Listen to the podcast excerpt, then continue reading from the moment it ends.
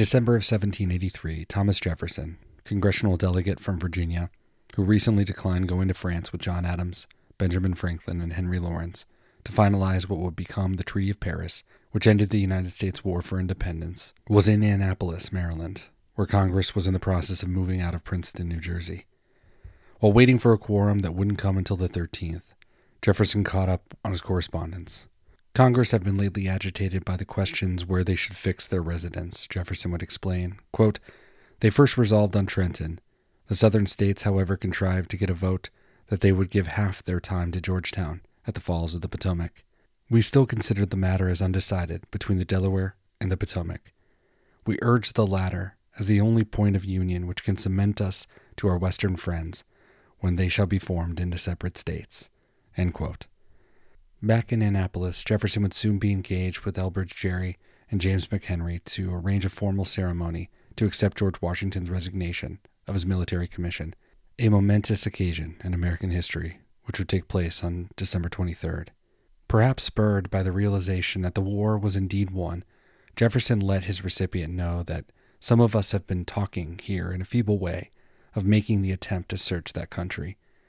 That country meaning Mississippi to California though he'd heard, like the French with La Perouse, that the English had advanced a very large sum of money to explore that area, though, suspicious as always, quote, they pretend it is only to promote knowledge. I am afraid they have thoughts of colonizing into that quarter. Though Jefferson rightly doubts that the government under the Articles wouldn't, and likely, given the state of the post war economy, individuals couldn't raise that kind of money, but if they could, how would you like to lead such a party?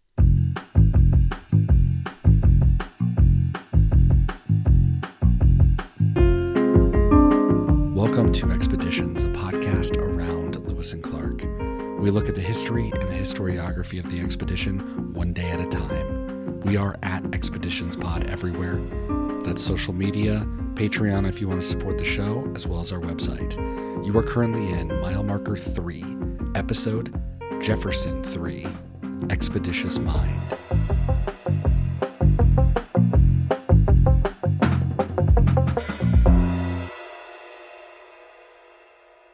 It was the first but not the last time that Jefferson would ask this question. His first nominee wasn't a traditional naturalist or explorer, each genre just coming into their own. But he was someone that Jefferson trusted, quite aggressively as it turned out. He'd be an exemplar for the type of man that Jefferson wanted to see explore the western reaches of the continent resilient, martial, and above all, curious. Him being a Virginian certainly didn't hurt. But George Rogers Clark, older brother to William, declined to lead such a party, and as we know, John Ledyard wouldn't return to the United States. Clark wrote on February 8, 1784, quote, your proposition respecting a tour to the west and northwest of the continent would be extremely agreeable to me, could I afford it. But I have late discovered that I know nothing of the lucrative policy of the world, supposing my duty required every attention and sacrifice to the public interest, but must now look forward to the future support. Should Congress resolve to have the Western country explored, I should take pleasure in lending all the aid in my power as an individual. It is what I think we ought to do. End quote. As we'll get to know George Rogers in great detail, it's the sacrifice to public interest to take note of for now. Despite becoming known as the Hannibal of the West for his forays in the Illinois country during the Revolution, his fall from grace was swift, and the debt that he took on sat in limbo in the Virginia legislature, where it would effectively remain. Jefferson would have known this, and perhaps he anticipated such a response. He asked the question in the middle of a run on sentence, as if it were a dream. He had no real funding to offer and no national government support. And while he probably had heard rumors of Clark's drinking, Jefferson was a believer in the therapeutic powers of a good ramble. However, he didn't just decline. He helped Jefferson on the road to conceptualizing the future Corps of Discovery. Quote, Pardon me when I inform you that I think our ideas of this business are generally wrong, he boldly added.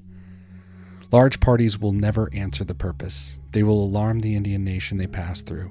Three or four young men, well qualified for the task, might perhaps complete your wishes at a very trifling expense. A tolerable subsistence on their return might procure them. They must learn the language of the distant nations they pass through, the geography of their country, ancient speech or tradition, passing as men tracing the steps of our forefathers, wishing to know from whence we came. This would require four or five years, an expense worthy the attention of Congress. From the nature of things, I should suppose that you would require a general superintendent of Indian affairs to the westward country, as the greatest body of those people live in that quarter. I should have no objection in serving them. End quote. So many of these suggestions would make their way slowly into Jefferson's framework. George Rogers wouldn't explore the Missouri, but his brother would. George Rogers wouldn't become a general superintendent of Indian affairs, but his brother would. George Rogers' suggestions required Jefferson to have a seat at the table, which may allow us to let Ledyard off the hook as any kind of serious planned expedition on Jefferson's part. And in late 1783, Jefferson was famous, but his future at the table wasn't inevitable.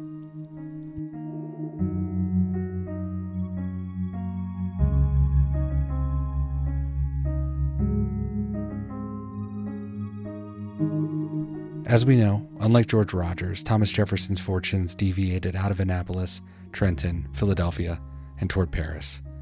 As recounted in our last mile marker, he would inherit John Ledyard from Benjamin Franklin as minister of the country and came to see him as a kindred spirit, though Jefferson later wrote, quote, Unfortunately, he has too much imagination. End quote. He was the character that George Rogers pushed back on, the solitary figure in the wilderness, which he doubted would succeed at the level that Jefferson aspired toward. Yet John Ledyard, despite his misfortunes, would have agreed with Clark.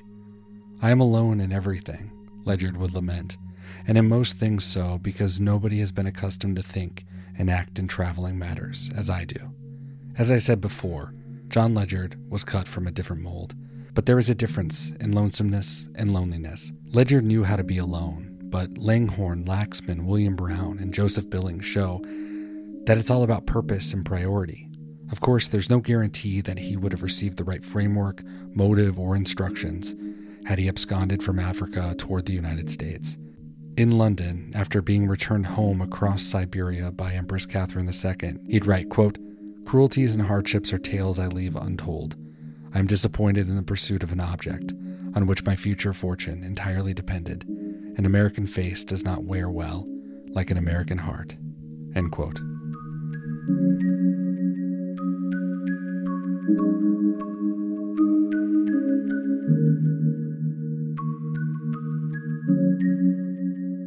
Between Ledyard's demise in January 1789 and Andre Michaux's botanizing in 1793, Jefferson's fortunes changed once again when he was tapped to be the first Secretary of State.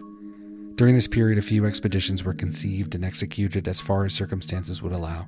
Each would imbue different elements, combined with a healthy dose of George Rogers' suggestion and a dash of Ledyard's spirit. First, John Armstrong would be recruited in 1789 by Secretary of War Henry Knox to explore the Missouri. He went alone, a la John Ledyard, but he halted outside of St. Louis. Like Ledyard, he realized he was ill equipped to continue his journey and felt that those who had sent him didn't really understand how chimerical this really was. He returned to General Josiah Harmar's company, joining a young William Clark back in the Ohio Territory. We'll talk more about Armstrong's trek once we get ourselves down to St. Louis. Next, in 1792, the American Philosophical Society, to which Jefferson was elected in 1780 before serving as president from 1797 all the way to 1814, took up the mantle in planning its first transcontinental expedition. It stemmed from member Humphry Marshall. He had written Benjamin Franklin in 1785 to suggest a Western expedition that included his cousin, William Bartram, and his nephew, Moses Marshall, as a survey of American plants, especially one that purports to span the entire continent, quote, cannot be compiled at once or by one man, but it is the duty of everyone to contribute what he can toward it. Moses would write that he, quote, had a design highly favorable to discoveries in view, a journey to the Mississippi westward, but have not yet been at leisure to prosecute it. On June 20th, 1792, Caspar Wistar wrote Moses, quote, I think it would be very proper to come to town immediately and converse with Mr. Jefferson, who seems principally interested. We have no clear indication on why nothing proceeded from this moment, though it's probably due to funding, first and foremost, but also due to the war in and around the Ohio, among other things. And unofficially, James Wilkinson, who we will very much meet soon enough, before rejoining the military was a trader and under his license with Spain, who controlled the Mississippi River in New Orleans, sent Philip Nolan on several excursions before he would strike out on his own. Nolan is a mythic figure, a freebooter, trader, horse thief, filibusterer, all depending on your own views, which we'll explore later. He would provide Wilkinson with an early map of Texas, though it's lost, as well as corresponding with Jefferson, prior to his being killed. These forays would get us closer to the Corps of Discovery. A combination of military, monetary, and mysterious would go a long way.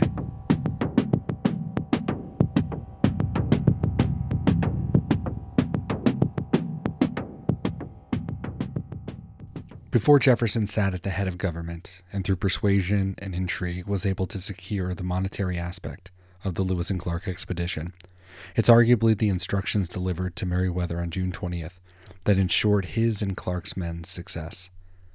But those didn't come out of a vacuum. His first set of instructions were for Andre Michaux, which we'll examine deeper with Lewis's on June 20th, so set your calendars. At the close of our last mile marker, we left as Michaux was providing the APS with his observations on the proposed Western expedition. And unlike Moses Marshall, this one would get funded and underway. Andre Michaux had been in America for nine years. He'd originally been sent by the king to North America in order to collect plants for the depleted forest of Rambouillet, just southwest of Paris. He would ramble around Hudson Valley, down the spine of the Blue Ridge, and the swamps of Florida before making his home in Charleston, South Carolina. As Bernard DeVoto notes, his proposed route to the Pacific, which, quote, harks back to Carver and Rogers and beyond them to Charlevoix, is significant to the utmost. In 1793, the existing knowledge is committed to the Missouri as the best and the American way west. His tenure as king's botanist would end when there was no king, but new opportunities presented themselves simultaneous with his expedition west. Edmund Charles Genet, known as Citizen Genet, arrived in South Carolina in April of that month, and one way or another, Andre Michaux was drafted into French designs out west. He would depart Philadelphia on July 15, 1793, just before the news of Gray's discovery of the river he had called Columbia. And in between botanizing as he went, Michaux met with figures of the new state of Kentucky, including George Rogers Clark, in September, which we'll explore when the time comes. For now, Michaux makes it as far as St. Louis, and while his work was nothing to scoff at, he never crossed the Mississippi, and the dream of the Pacific would lie dormant for roughly another decade. And it certainly wouldn't help that a week into his journey, on July 22nd, as he, quote, started from Bedford and breakfast at a place four miles distant where the Pittsburgh Road divides into two, and the rain compelled us to stop and sleep only 12 miles from Bedford all the way across the continent, Alexander Mackenzie, in a paint made from vermilion and bear grease, wrote on a large rock, Alex Mackenzie, from Canada, by land, 22nd July, 1793.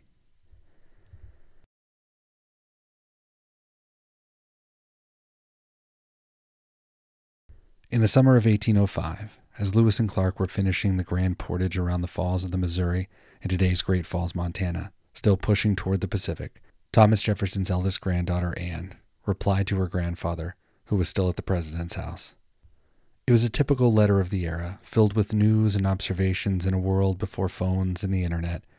Jefferson no doubt enjoyed her updating him on the state of the garden, the dwindling supply of ice for the summer, and her opinion on the new paint job. Perhaps he chuckled when Anne felt the need to slip in some shade on her little sister Ellen, five years her junior.